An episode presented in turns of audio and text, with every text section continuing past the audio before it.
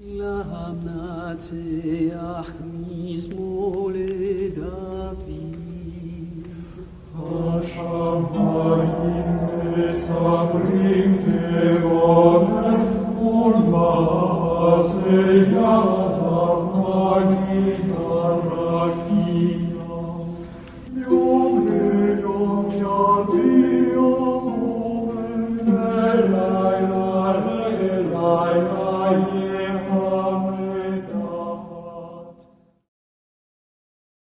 Žalm 130. Z hlubin volám.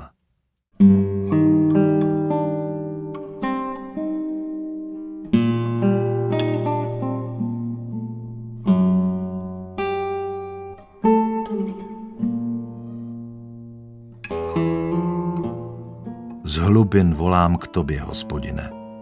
Pane, vyslyš můj hlas. Tvůj sluch ať je nakloněn k mé snažné prozbě. Budeš-li uchovávat v paměti viny, hospodine, pane, kdo obstojí? Ale u tebe je odpuštění, abychom ti mohli v úctě sloužit. Doufám v hospodina. Duše má doufá v jeho slovo, má duše čeká na pána více než stráže na svítání. Více než strážen na svítání, ať čeká Izrael na hospodina, neboť u hospodina je slitování, hojné je u něho vykoupení. On vykoupí Izraele ze všech jeho provinění.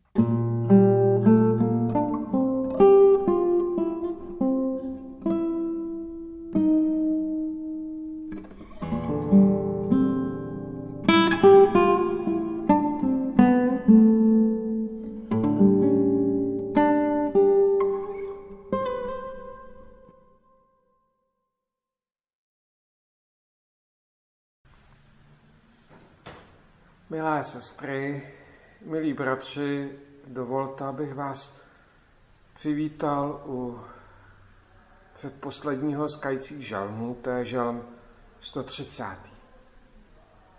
Ale nejprve začnu veršem z jiného žalmu, je to žalm 12. A tam se říká věta, která zní jak ze současnosti. Kolem obcházejí své volníci a vzmáhá se mezi lidmi neurvalost. To vypadá, jako kdyby to napsal někdo dneska. Neurvalost, hulváctví, bezohlednost a obvinování jedněch druhými je něčím, co naši společnost rozkládá zevnitř a je možná jednou z hlavních příčin nynějšího smutného stavu naší země. Není to ale věc nějak nová. A těžké časy, které prožíváme, jen zviditelnili, co je schováno v našich srdcích. Ani jako křesťané nejsme žádným zářným příkladem tomuto světu. Sice víme, že nemáme být hrubí, nemáme být sprostí, snažíme se podle toho chovat, jak se říká, držet fazonu. Ale u toho taky někdy zůstane. Náboženská svoboda, které se těšíme už přes 30 let, nevedla k, vidit, k viditelnějšímu nárůstu věřících v naší zemi. K čemu ale vedla? To je úžasné zvýšení počtu různých církví, nezávislých sborů, různých náboženských organizací nebo i neformálních skupin bez organizační struktury. Vůdčí osobnosti všech těch možných nových směrů a uskupení a hnutí se často odvolávají na potřebu stát například na biblické pravdě, nebo alespoň na tom, co za biblickou pravdu považují, na božím vedení, na potřebu hledat nové cesty, nové formy služby a kdo ví, co ještě. Nejsmutnější jsou případy rozchodu a rozkolů způsobené hořkostmi, neodpuštěními nebo uražeností, kde se jejich aktéři ani nenamáhají hledat nějaké řešení. Všechno toto vrhá špatné světlo na poselství Evangelia. Základem tohoto poselství by mělo být odpuštění, smíření, vzájemná láska, která se vyznačuje schopností nést ty druhé v jejich jinakosti. S vrchu popsaným jednáním ale může vznikat dojem, že evangelium je pouhým bezmocným moralizováním, ale už není vidět, že to je boží moc ke spasení, jak se říká v listu Římanům v kapitole 1. ve verši 16. Nebo v horším případě se to tak může zdát, že evangelium je neužitečné, nebo dokonce liživé. Co je příčina tohohle smutného stavu? Zřejmě to nebude jediné. Taky si nemyslím, že by někdo byl z toho podat nějaké úplné vysvětlení. Žálm 130 ale může pomoct zahlednout alespoň jednu příčinu toho, proč se nám nedaří evangelium žít. K pochopení této příčiny je potřeba znát okolnosti vzniku tohoto textu. České překlady vkládají jako nadpis tohoto žalmu, ale vlastně celé skupiny žalmů od žalmu 120 do žalmu 134, tak tam mají v nadpisu poutní píseň nebo píseň stupňů. Podle odborníků na biblická studia jde vlastně o takový zpěvník modlitebních písní, které zpívali poutníci při cestě do jeruzalemského chrámu nebo při výstupu po stupních na chrámovou horu. Něco podobného se dá dodnes vidět na římskokatolických poutních místech, u nás jako je svatá hora u Příbramy nebo vrchostí. Důležité je, že v žalmu 130 nejspíš nejde o zápis nějakého osobního vyznání, jako je třeba žalm 51, nebo o rozvažování nad lidským údělem, jako je žalm 102, ale o skladbu určenou ke společnému zpěvu nebo přednesu.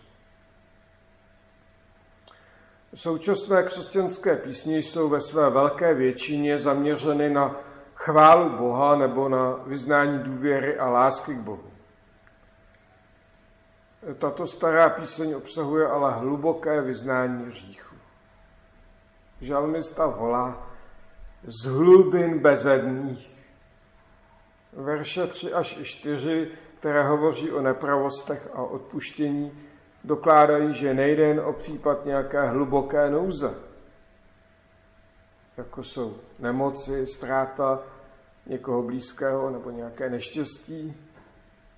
To taky může znamenat, že se odstám jakoby v hlubinách, ale tady jde o trochu jinou nouzi. Bezadné hlubiny zde už vůbec nejsou výrazem nějakého hlubokého usebrání nebo niternosti. To už jsou výrazy pocházející z náboženského slovníku moderní doby. Hlubiny, ze kterých tu žalmista volá, jsou hlubiny selhání a hříchu.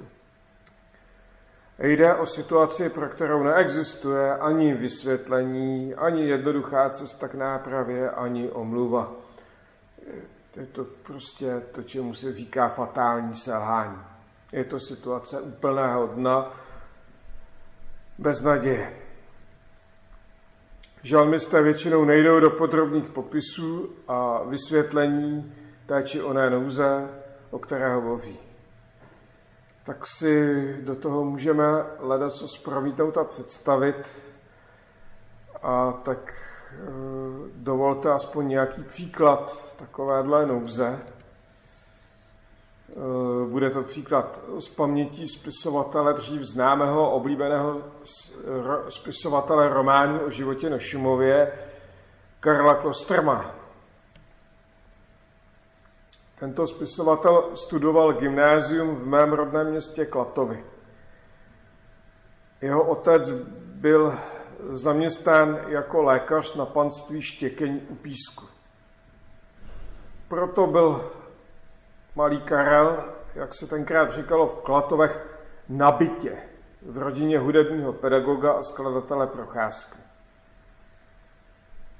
Byl v první polovině studia osmiletého gymnázia a i když mu zřejmě bylo nejvýš kolem 12 let, bytní panu studentovi upřávali celkem volnost.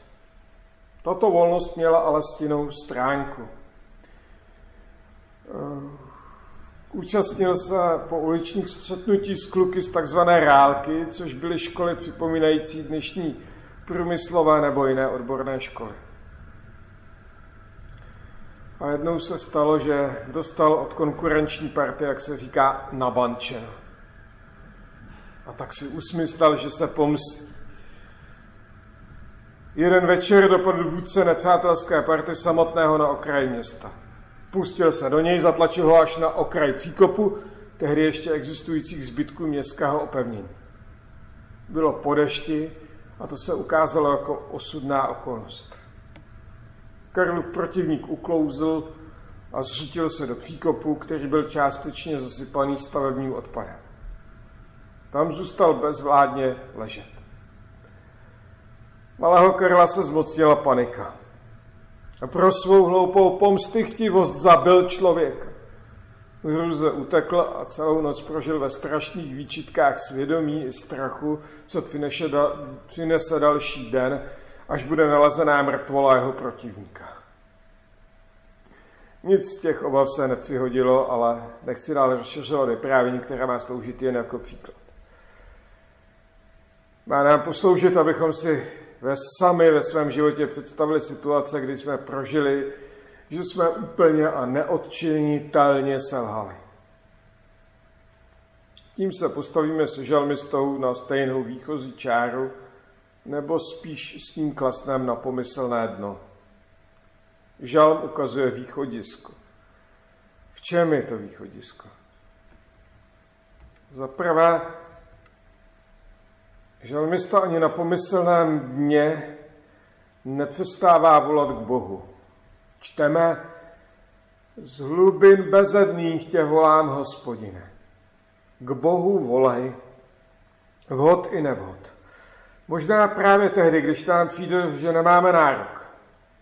Jako onen celník z evangelijního podobenství, který, jak se říká, Stál docela vzadu a neodvážil se ani oči k nebi pozdvihnout a byl se do prsovu a říkal, bože, slituj se nade mnou hříšný.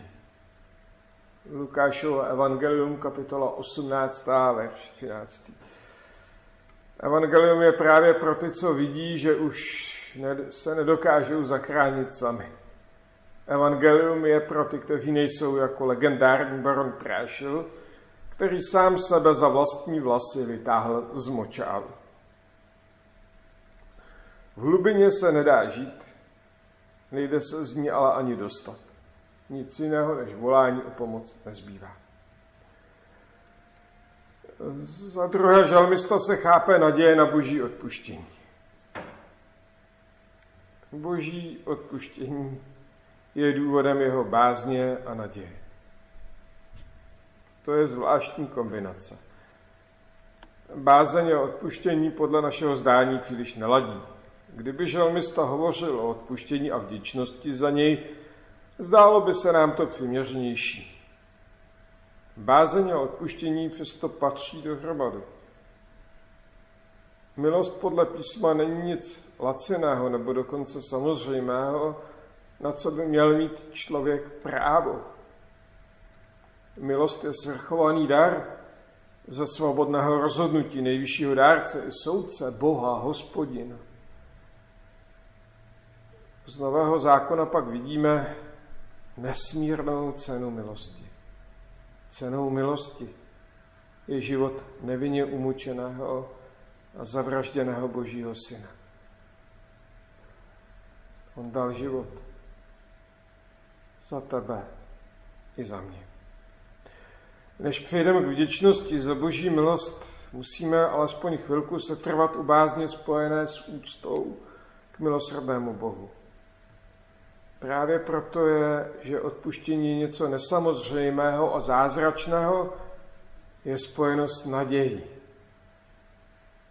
Na boží odpuštění nemáme nikdo nárok, ale můžeme mít naději jeho odpuštění. A tuto naději se nenechejme nikým a ničím sebrat. Tato naděje je jediné skutečné bohatství i toho nejmizernějšího a nejubožejšího člověka.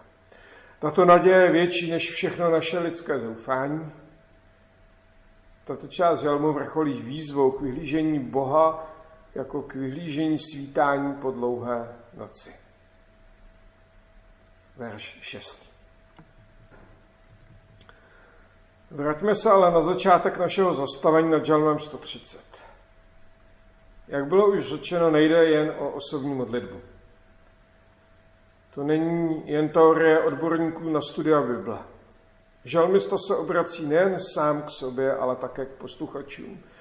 Říká, čekej Izraeli na hospodina, u hospodina je milosrdenství, hojná je u něho vykoupení. Verš 7. Nejde tu jen o osobní vyznání viny, ale o vyznání kolektivní, hromadné.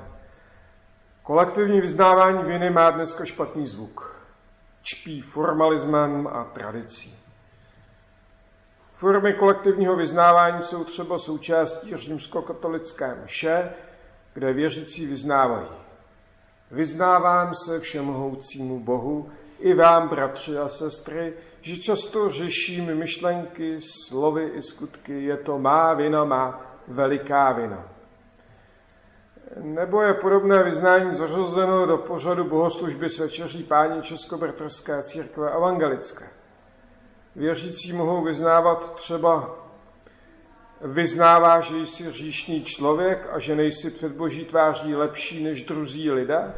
Přiznává, že spolu s ním neseš vinu za bídu světa? Jestliže tomu tak je, odpověz vyznávám. Tato hromadná vyznání mohou být vnímána jako formalita. Slova, která se jen tak říkají, obzad, který se musí udělat, aby proběhla bohoslužba jak má a tak podobně. V hromadném vyznávání je ale ukryta důležitá pravda. Hřích sice škodí především osobně nám, ale zasahuje ostatní lidi, lidi. A důsledky hříchu druhých lidí zase zasahují nás. To byla veliká duchovní zkušenost izraelského národa. Jeho babylonské zajetí by nebylo způsobeno jen hřích jejich vládců, jakkoliv modlářských, krutých, prospěchářských nebo omezených a neschopných, ale selháním celého národa. Například prorok Jeremiáš volá na své současníky od nejmenšího až po největšího. Všichni propadli chamtivosti. Od proroka až po kněze všichni klamou. Jeremiášova kniha, kapitola 6, verš 13. Tak ani dneska selhání jednotlivce není jen jeho selhání. Je také selháním celého společenství věřících celého sboru nebo celé církve. I ve hříchu jsme my lidé propojeni jedni s druhými. Důsledky mého selhání zasáhnou druhé a důsledky selhání druhých zase zasáhnou mne. To je nevyhnutelné. Co ale není nevyhnutelné, je skutečnost, že Bůh stejně jako nabízí své odpuštění osobně každému jednotlivci, stejně nabízí své odpuštění i lidskému společenství. Podmínkou pro jeho přijetí je přestat ukazovat jeden na druhého prstem, hledat výjimka nebo dokonce se vidět jak, jako nějaký ten výtečný borec, který, eh, který stojí nad bahnem hříchu v okolí. Naopak, je třeba každý sám za sebe říct, z hlubin bezedných tě volám, hospodine. I jako společenství můžeme uplatnit svoji víru a naději jedině tehdy, když si všichni stoupneme na stejnou výchozí pozici. Vykoupení z říchu totiž není jen záležitostí jednotlivce, ale celého společenství. Proto se v žalmu říká, on vykoupí Izraele ze všech jeho nepravostí. Cel, vykoupí celého Izraele. Tak to stojí v žalmu 130. verši 8. A v Novém zákoně se mluví spíš než o osobním spasení, o spáse společenství církve věřících v Krista. Čteme, Kristus si zamiloval církev a sám se za ní obětoval, aby posvětil a očistil křtem vody a slovem. List do Efezu, kapitola 5, verše 25 až 26. Moderní křesťanský slovník rád užívá označení Pána Ježíše jako osobního spasitela, nebo hovoří o spasení toho, nebo onoho bratra nebo sestry.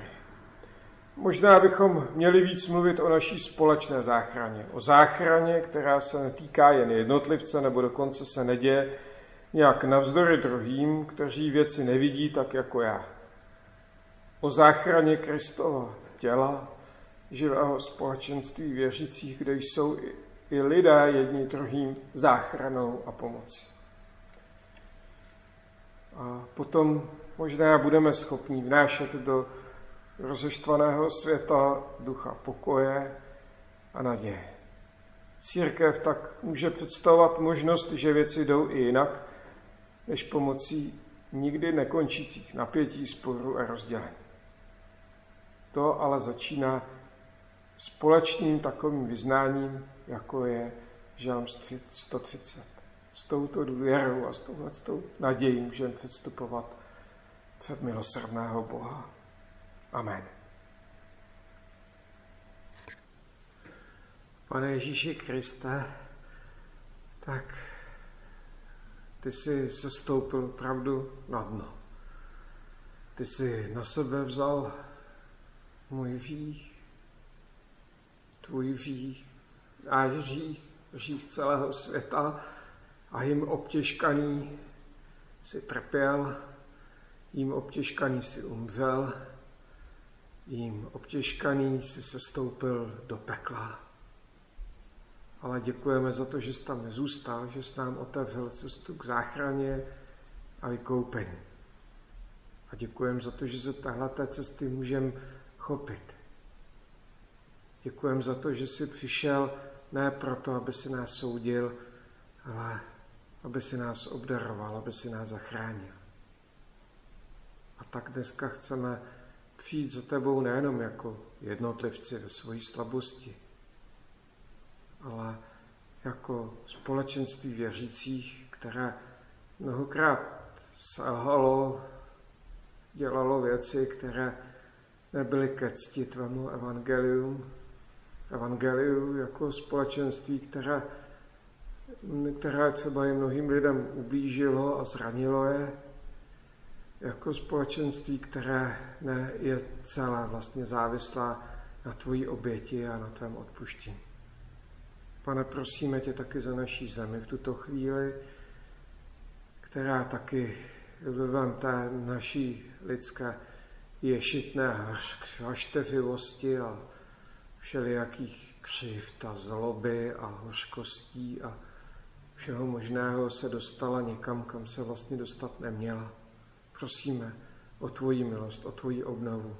Přicházíme před tebe opravdu s prosbou o odpuštění, o to, aby si nás vyzved z téhleté hlubiny, do které jsme se dostali. A děkujeme za to, že ty jsi na tohleto volání odpověděl.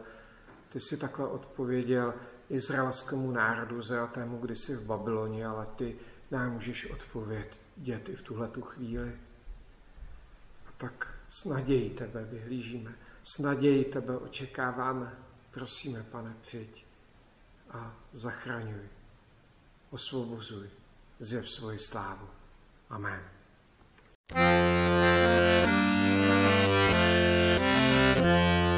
Já se dával v přístavu, popíjel kořalu, s holkama laškoval. A bylo mi fuk, co je hlavně, když fajfka mi doutná. Co bylo už není, všechno mý mění jsem dávno rozfofroval. Jsme silní, jak silný je lano, co k nebi nás poutá.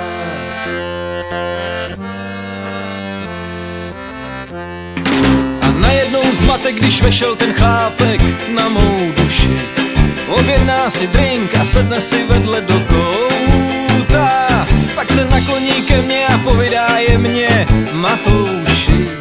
Jsme silný jak silný je lano, co k nebi nás poutá.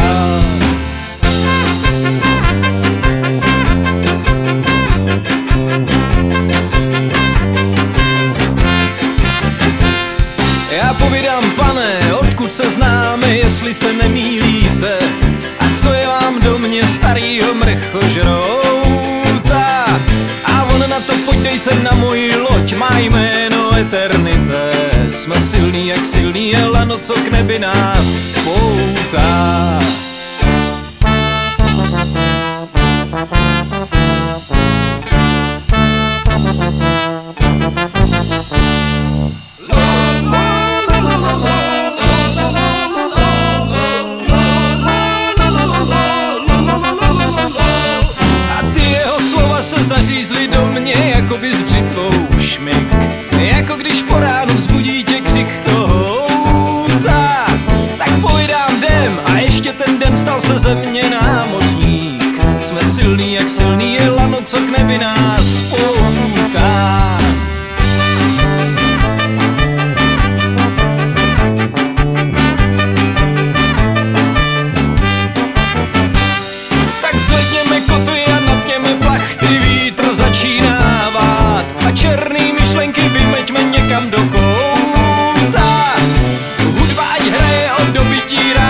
kouta. Hudba